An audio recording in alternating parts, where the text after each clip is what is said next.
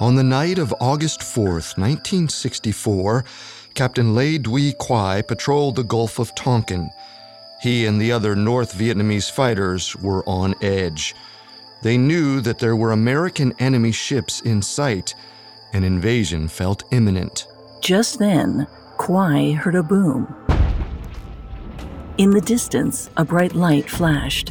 A battle had begun. Yet the captain was confused. The North Vietnamese had no plans to ambush the Americans that night. If they hadn't fired it, who did?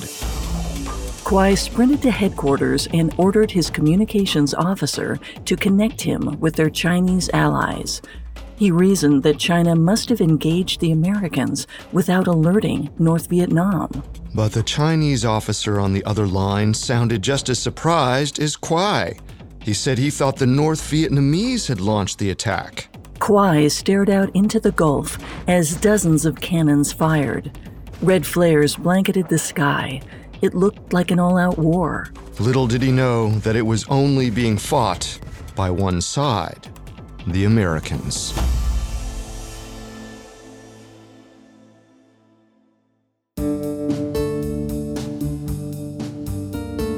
Welcome to Conspiracy Theories, a Spotify original from Parcast. Every Monday and Wednesday, we dig into the complicated stories behind the world's most controversial events and search for the truth. I'm Molly Brandenburg. And I'm Carter Roy. And neither of us are conspiracy theorists. But we are open minded, skeptical, and curious.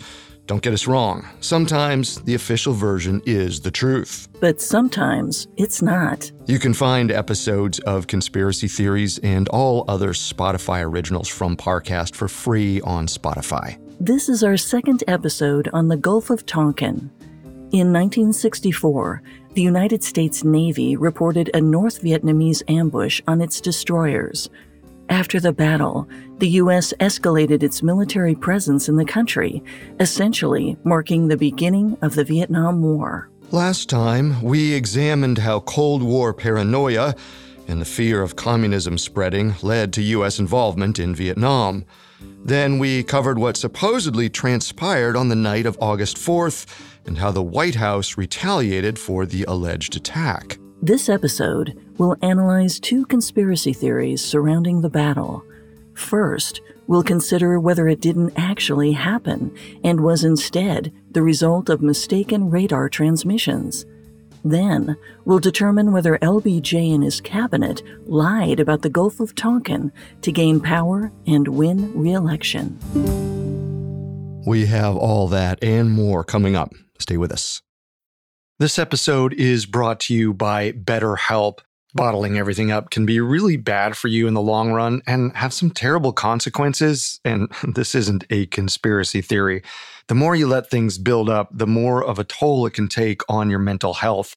I know for me, in dealing with some traumatic events in my life, I had the tendency to think, well, they've already happened. I'm okay. Other people have it worse. It doesn't matter much. And through therapy was really able to understand how those events impacted me and changed how I'd started to see the world in ways that weren't great and were sometimes making my life worse.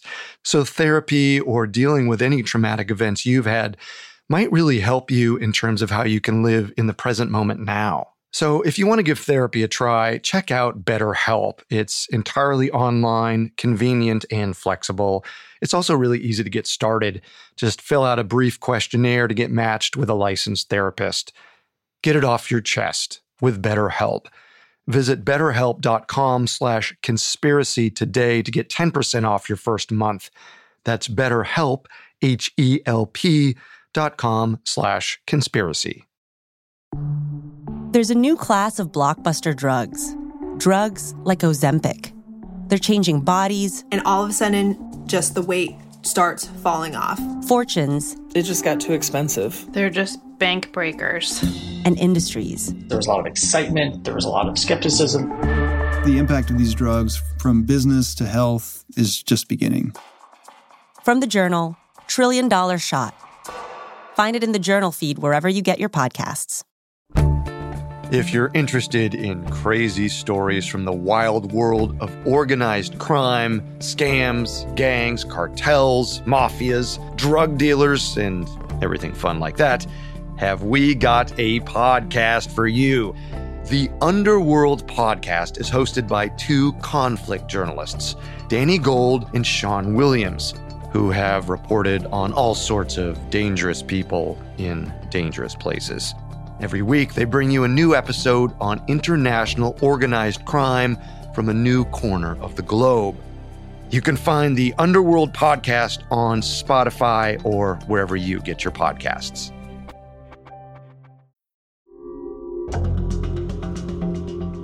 After World War II, the threat of communism loomed over the United States. In 1949, China's government fell to communism, and that same year, the Soviet Union successfully tested an atomic bomb.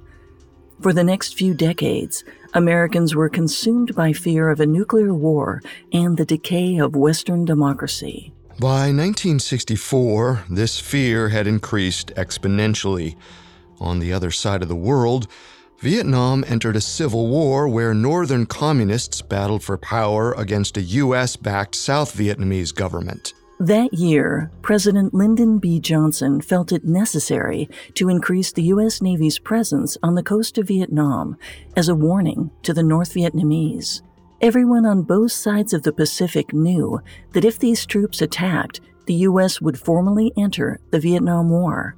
So, for months, naval destroyers the size of football fields just bobbed in the sea, waiting for the Pentagon's go ahead. And finally, August 4th, Washington gave its okay. That night, two naval destroyers stationed in the Gulf of Tonkin reported attacks by North Vietnamese torpedo boats.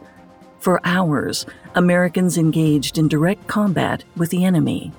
The next day, President Johnson ordered retaliatory strikes against North Vietnam.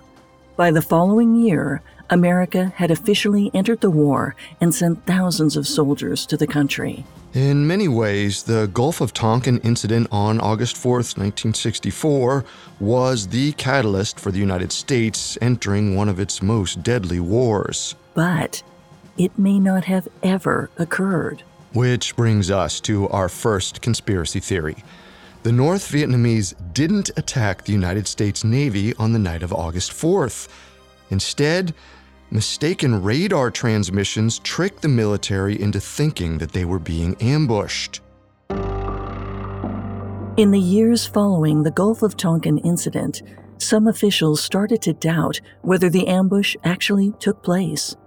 Then, in 2005 and 2006, the National Security Agency declassified nearly 200 documents related to the incident, and they were damning. There were thousands of pages in this release, all muddled with complex military lingo, but one report stood out from the rest. A 1998 analysis from former NSA researcher and former Department of Defense employee Robert Hanyok. He was the first person to examine all of the intercepted intelligence communications related to the alleged attack. These messages, frequently called SIGINTs, were important artifacts of the battle that launched America into the Vietnam War. Hanyok's research was guided by a simple hypothesis. If the August 4th ambush actually happened, then the North Vietnamese transmissions would reflect that he researched dozens of SIGINTs sent in early August, but a couple specific messages stand out. First, SIGINT 1. In the early evening on August 4th, the U.S. military intercepted a message between North Vietnamese boats and their command posts. It read, quote, Operation planned against the DeSoto Patrol.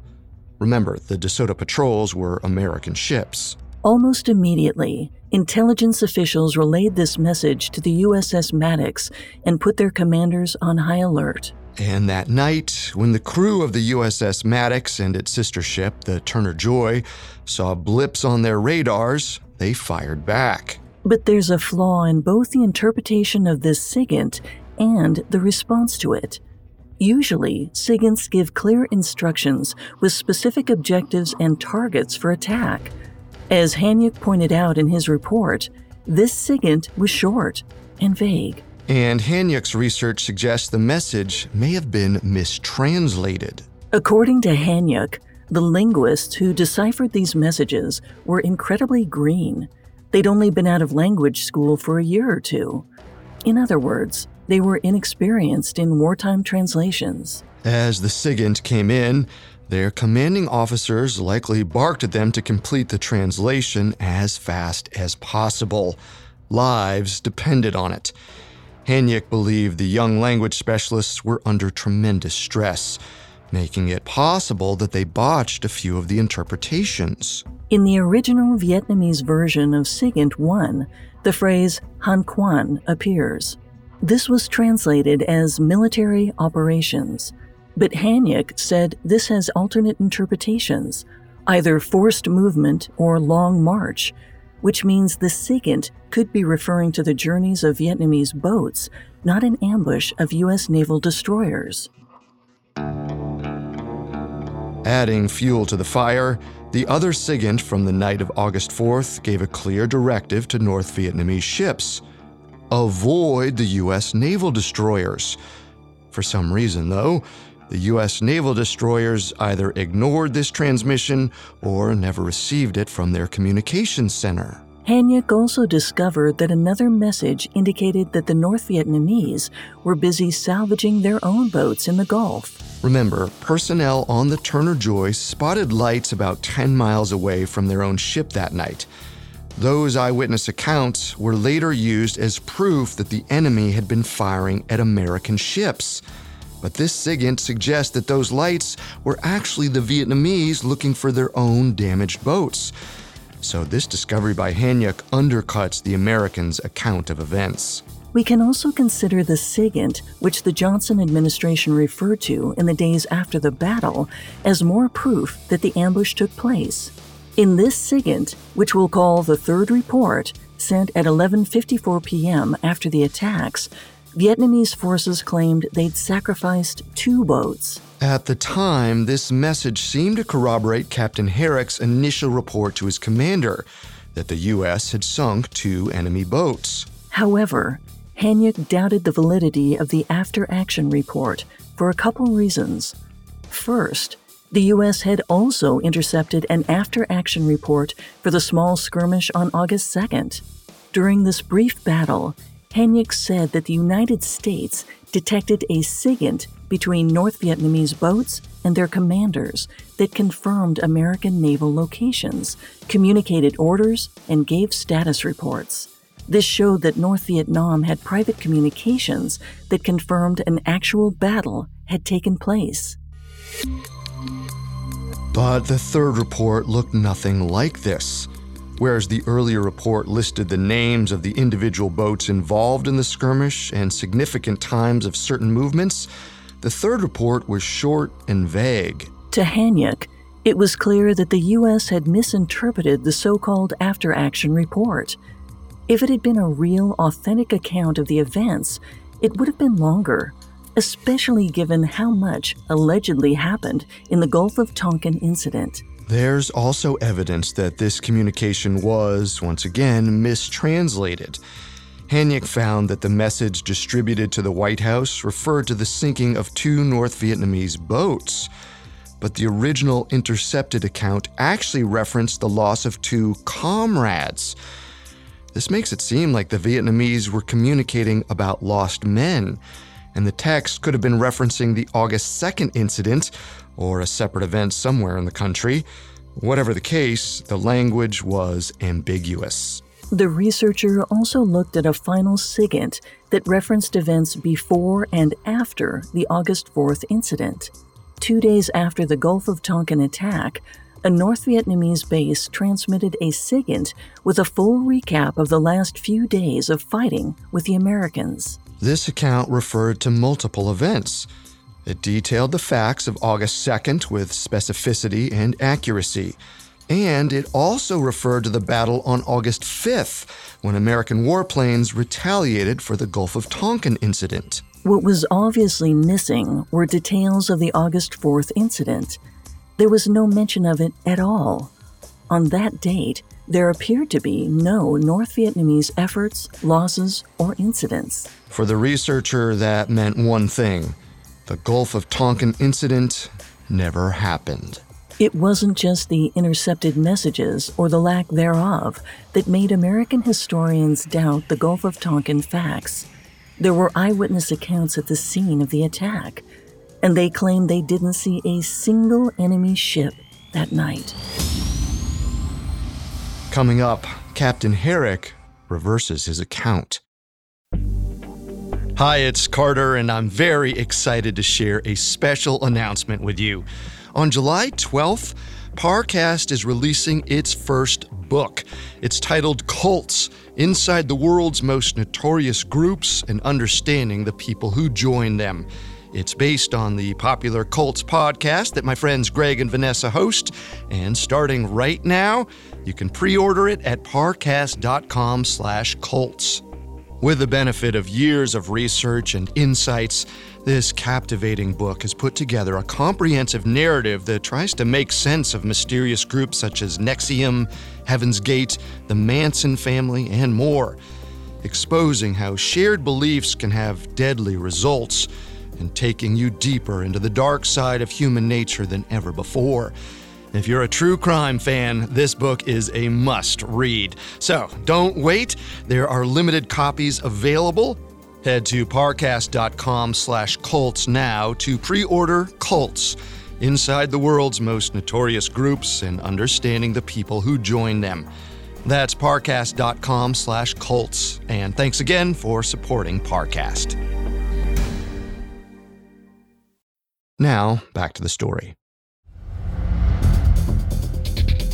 When historians began dissecting what intelligence spurred U.S. destroyers to retaliate in the Gulf of Tonkin, they came up short. In fact, there seemed to be firsthand accounts that proved the opposite that there weren't any enemy ships on the night of August 4th. Shortly after the USS Maddox supposedly saw enemies on radar, Captain Herrick called in additional air support from a nearby carrier. One of the pilots who flew that day was James Stockdale. By 1964, Stockdale had been in the Navy for nearly 20 years. He was widely considered one of the most experienced pilots in the military. Years later, following the Vietnam War, he was awarded the Congressional Medal of Honor. In other words, he was a highly skilled pilot who was admired for his integrity. In August 1964, he was stationed outside of Vietnam. After receiving the command from Captain Herrick on August 4th, Stockdale rushed to his plane and took off for the scene of the battle. He flew over the Gulf at around 9:30 p.m., just about when the Maddox and Turner Joy began firing at the enemy boats. Back on the boat, Herrick and his crew struggled to make out anything through the six foot waves and ferocious storm. But above, Stockdale claimed he had a perfect view. He could see both the naval destroyers clear as day. However, he didn't see any enemy boats. The pilot watched the American ships bombard the water with round after round of heavy artillery. He couldn't understand what they were shooting at. This memory stuck with him because even five years after the battle, Stockdale went on record saying he saw nothing below him but, quote, black water and American firepower. It's not clear whether he raised these concerns internally during the incident. It seems likely, though, that even if he did, they would have fallen on deaf ears. Stockdale wasn't the only one who didn't see the enemy. Patrick Park, the officer in charge of directing guns aboard the Maddox, also couldn't see anything through the storm. Over and over, the radar operator shouted out new targets in the water, but just as fast as they'd appear, they'd vanish from the screen. Park had a good amount of experience as a gun director. He also had experience working with sonar. Yet every time he tried locking on to an enemy that night, they kept slipping out of his sight. In fact, the only ship he was able to track was the Turner Joy, the Maddox's sister ship. By the end of the battle, it was clear to Park that there couldn't have been another boat out in the Gulf. Like in Stockdale's case, It's not clear whether Park reported this concern to his superiors or how that reporting may have been handled back at the Pentagon. However, the evidence that caused the most doubt came from the captain of the USS Maddox, John J. Herrick. Herrick was the one who reported the attack to the Pentagon. At first, he believed the blips on the radar represented North Vietnamese boats or even torpedoes. But as the night wore on, the captain had a striking realization. Each time the Maddox turned or changed direction, its sonar picked up what sounded like torpedoes. Upon closer listening, though, it appeared the sound that they'd interpreted as a torpedo was actually coming from the ship's rudder. Perhaps the weather was interfering with their equipment. Within an hour after the incident, the captain walked back his initial claims about the attack. He blamed the violent weather and his overeager sonarmen for thinking the enemy was upon them. Still, the Maddox and Turner Joy were among the most advanced naval warships of their time. Misinterpreting rudder noises for North Vietnamese boats seems like a rookie mistake. Well, just a month later, the same thing happened to two other American ships. In mid September, two naval destroyers sailed off the North Vietnamese coast and picked up enemy ships on the radar. They believed they were under attack. The destroyers increased speed and tried to turn away from the incoming boats. When the enemy got close enough, the ships opened fire. For some reason, though, the North Vietnamese boats never seemed to fire back or even speed up. They just moved steadily with the two American vessels. The U.S. destroyers fired nearly 300 rounds of ammunition and reportedly sank at least five North Vietnamese boats, but there was no physical proof of the altercation. After a battle like this, you'd expect to see debris or signs of oil runoff in the water. But the next day, when American sailors went to investigate the scene of the attack, they found none of that. There was no evidence that they had sunk even a single ship. This is very similar to the story of August 4th. When concerns about the validity of the August 4th incident grew, Congress held a hearing to discuss what actually happened on that fateful night, and Captain Herrick was a star witness. On January 10, 1968, Congress began an investigation on the Gulf of Tonkin incident. And surprisingly, while under oath during these closed hearings, Herrick claimed the attacks had occurred. This was a complete 180 from what he'd said back in 1964, though we may know why his perspective changed yet again. Perhaps with the Vietnam War still raging, Herrick didn't want to do anything to go against the U.S. government. But Herrick was a Navy captain. I don't think he'd lie under oath when his reputation was on the line. And there were other sailors who'd served in the Gulf that also claimed that they'd fought the North Vietnamese that day. In their accounts, they pointed to the searchlights spotted in the distance. Additionally, one officer even said he saw black smoke coming from one of the damaged ships. With these accounts, this seems to be the angle that the U.S. government has taken ever since. Even today, it refuses to admit that the Gulf of Tonkin might not have happened as they originally said it did. Like so many others, I'm not sure I buy the government's story. In the years following the incident, a lot of evidence has emerged, and it all seems to suggest the same thing.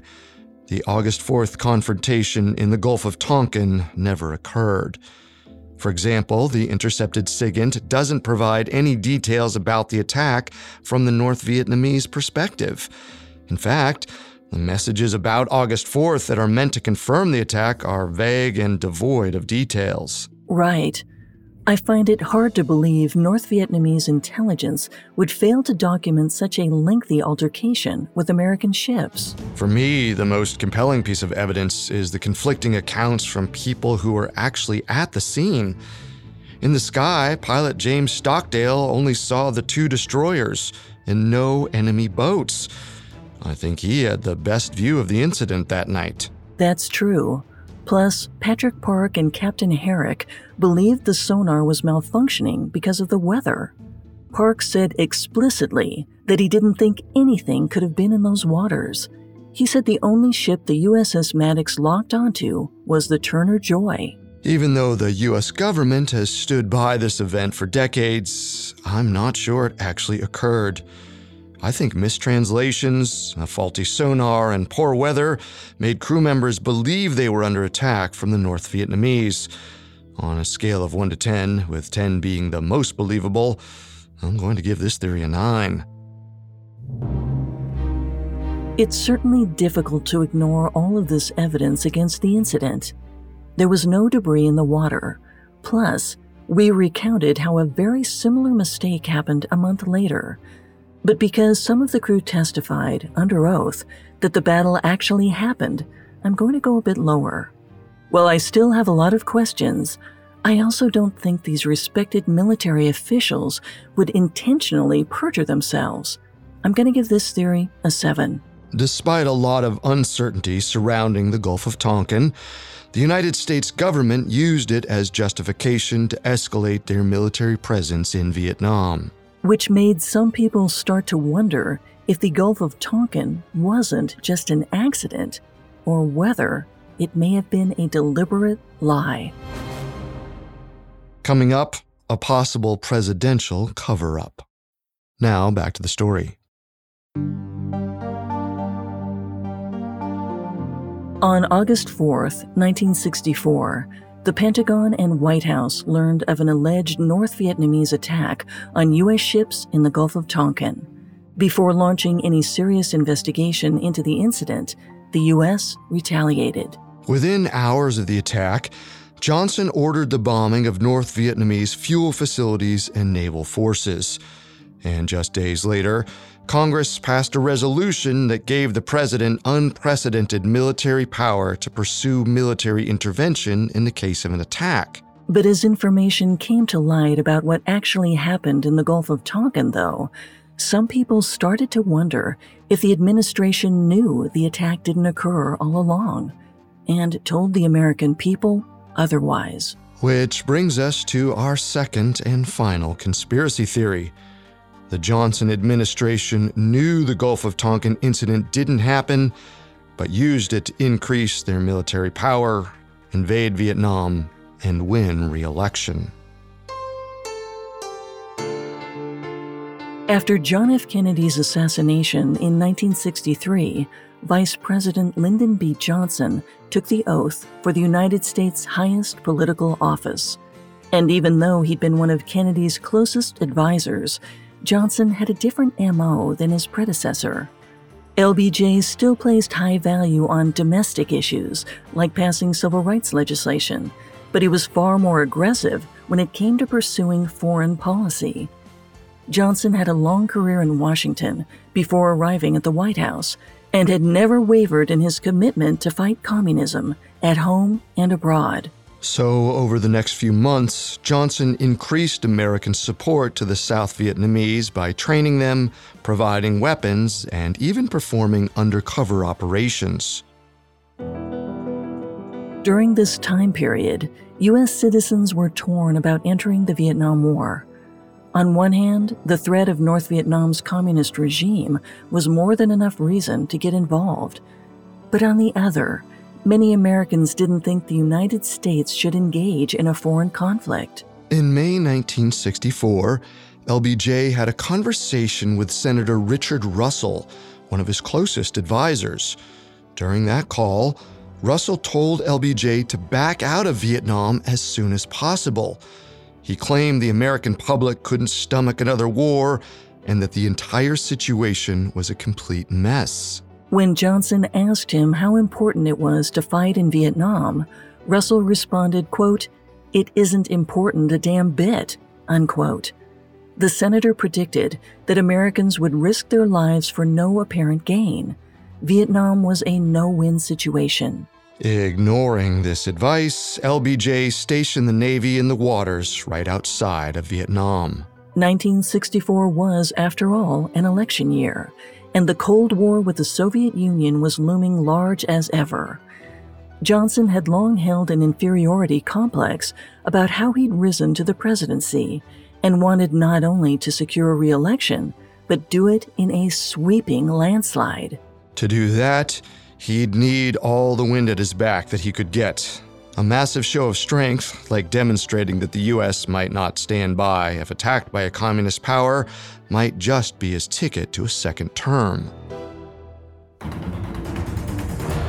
To prepare for that eventuality, months before an attack even happened, LBJ developed a plan to escalate U.S. military involvement in Vietnam when the time came.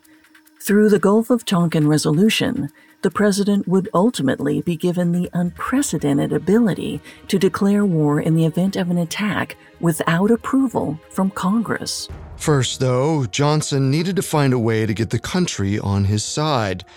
Americans wouldn't want to get into a costly war unless North Vietnam looked like a serious threat. But it also couldn't look like the U.S. provoked the North Vietnamese. So, in July 1964, the U.S. government engaged in covert missions in North Vietnam. During these interventions, American troops conducted coastal and air raids of North Vietnamese military facilities. Johnson kept the American sabotage operations a complete secret from U.S. citizens. But North Vietnam's intelligence knew exactly who was to blame. Whether it was intentional or inadvertent, the U.S. military provoked the communist country. So finally, after months of sabotage, North Vietnam had enough. On August 2nd, they launched a strike on the USS Maddox in the Gulf of Tonkin. It's not clear why the Johnson administration didn't make much of this initial incident, but they didn't retaliate or even inform the American public of the skirmish. Still, two days later, when the Pentagon informed Secretary of Defense Robert McNamara that they'd intercepted North Vietnamese SIGINT referring to another planned attack on U.S. ships, the White House jumped into action. In our first theory, we examined why this communication may not have been an actual ambush plan. But maybe that didn't matter much to the Johnson administration. When McNamara informed President Johnson about the possible ambush, Johnson simply asked McNamara how soon the United States could hit the North Vietnamese back. The Secretary of Defense said as soon as the Commander in Chief ordered it. Then he provided a list of targets. At that point, according to one of McNamara's assistants, even before the North Vietnamese attacked in the Gulf of Tonkin, there was no doubt Johnson would give the air raid command. It was only a matter of time. The U.S. had finally found its excuse to go to war. Sure enough, hours later, they received word the North Vietnamese had engaged with their ships. Immediately, the administration worked with the Joint Chiefs to select enemy targets and retaliate. Meanwhile, Robert McNamara had a secret conversation with a Navy admiral. Around 4 p.m., McNamara called Admiral Grant Sharp, who was Captain Herrick's immediate superior. This meant he was receiving all of the captain's reports from the Gulf of Tonkin. When McNamara called him, the admiral said that Herrick had doubts the attack even took place. The Secretary of Defense asked if there was a chance the incident never even happened. Sharp said there was a slight possibility. At that point, he told McNamara that issues with radar, inexperienced sonarmen, and a lack of visibility could have tricked the USS Maddox and USS Turner Joy into misreading the situation. In other words, the U.S. Navy might have been wrong. But perhaps not wanting to completely dismiss an imminent threat, in a later call, Sharp also pointed to the SIGINT message that said two North Vietnamese boats had been destroyed as proof it did happen. McNamara chose to believe the latter part of Sharp's assessment that the SIGINT confirmed the reality of the attack the Secretary of Defense knew there was a possibility the incident never happened, but he and LBJ still agreed to authorize an airstrike that night on North Vietnamese naval forces and facilities. And finally, at 11:37 p.m. that evening, LBJ went on TV to tell the American public about the events. In front of the entire country, Johnson called the ambush of the USS Maddox open aggression. He implied that the attack was completely unprovoked and cast the U.S. as the victim of hostility. Privately, after the speech, McNamara and Johnson debriefed with each other about the Gulf of Tonkin. Upon reviewing the facts, they acknowledged a few things they planned to keep secret from the public. First, the attack was likely provoked. Even though the two had officially stated the incident wasn't, in private, Johnson and McNamara admitted U.S. operations in the months prior had likely triggered North Vietnamese aggression. It's possible they lied to sell the escalation of troops. If ordinary Americans knew that the United States provoked the alleged attack, maybe the people wouldn't have supported an airstrike. McNamara's stance held strong even four years later when he stood before the Senate Committee on Foreign Relations. In 1968, he said the U.S. government wasn't aware of any South Vietnamese operations that could have caused the Gulf of Tonkin incident. In truth, he participated in planning many covert missions with South Vietnam. However, the most significant piece of evidence may have come right after the alleged attack in 1964. After Johnson had a few days to review the evidence and testimonies from sailors, the president himself apparently suggested that the Gulf of Tonkin incident may not have ever happened. LBJ reportedly told State Department official George Ball that, quote, hell, those dumb, stupid sailors were just shooting at flying fish, unquote. This exclamation seemed to indicate that the president knew the Gulf skirmish was a lie. And yet, he never shared that knowledge with the American people. In public, he kept up the story that the North Vietnamese ambushed the U.S. Navy. As it was, the incident provided a window for the president to make headway on the Tonkin Gulf resolution. Just three days after the alleged ambush, LBJ brought the resolution to Congress. He'd been working on the law for months, and finally, there was an opportunity to get it passed. The situation in Vietnam felt extremely urgent to those in Congress. So, even though the law gave the president previously unheard of military power, the law passed with an overwhelming majority. Those who opposed the resolution were widely criticized as un American. The pair of senators who voted against the bill were defeated in their next election bid. But for Johnson, the architect of the law, it became a major political victory. Three months after the legislation passed, Johnson won re election by landslide, securing 434 more electoral college votes than his opponent. It was one of the largest landslides in U.S. presidential election history.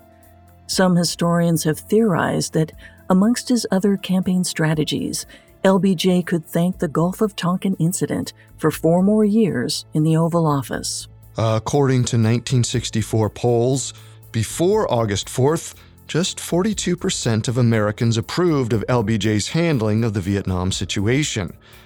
After the alleged ambush, though, that number rose to 72%. And 85% of people specifically supported the way Johnson responded to the Gulf of Tonkin. If he'd hoped military action would score him a political win, he was right. It seems like LBJ was intent on sending troops to Vietnam no matter what. First, he ignored the warnings of Senator Russell. Then, even before the incident took place, he and McNamara authorized raids in North Vietnam. To them, it didn't seem to matter whether a North Vietnamese provocation actually took place. It seems clear that Johnson was looking for an excuse to enter the war because he knew it could have political payoffs. That may be true. After all, he and his advisors drew up the Tonkin Gulf Resolution well before any ambush provoked a U.S. response. Johnson's alleged comment just a few days after the alleged skirmish also sticks with me. He thought the sailors were just shooting at flying fish. At that point, he must have suspected the incident didn't happen. This would have been the time to pivot and correct what he told the American public. But he didn't. He continued to escalate the U.S. presence in Vietnam over the next four years. That's fair. But many historians believe that in 1964, the Vietnam War was inevitable. The United States already had a naval presence outside the country and ran undercover operations with the South Vietnamese. Plus, just two days before the Gulf of Tonkin incident, the North Vietnamese did attack the USS Maddox. If we're looking at this from a macro perspective, it's not so surprising that the Johnson administration struck when it did. It seemed like it was only a matter of time. Uh, I see what you mean. However, if the threat in North Vietnam really was that pressing, the administration could have taken the angle that it was simply the time to act. Instead, both LBJ and McNamara seemingly went out of their way to deceive the American public about provocation for the attack and whether the ambush actually took place. Rather than thoroughly investigate before taking action, they launched an immediate retaliatory strike. The administration didn't seem very interested in the truth. On a scale of 1 to 10, I'm going to give this theory a 7. I see your point. It's disturbing to know that LBJ discovered the incident may not have happened just days after retaliating. On the other hand, though, many of his advisors were telling him that the attack really did happen. Remember, Admiral Sharp told McNamara the ambush had probably occurred. It seems like all this information was passed up to Johnson, and he was caught in the middle, trying to decide what was actually true. Ultimately, I find it hard to believe that a US president would so desperately want to become a wartime president. So I'm going to give this theory a 5. To this day, some people still believe the Gulf of Tonkin incident took place. Others are positive it never occurred. Until further intelligence is released, we may never know for sure what happened that stormy summer night off the North Vietnamese coast.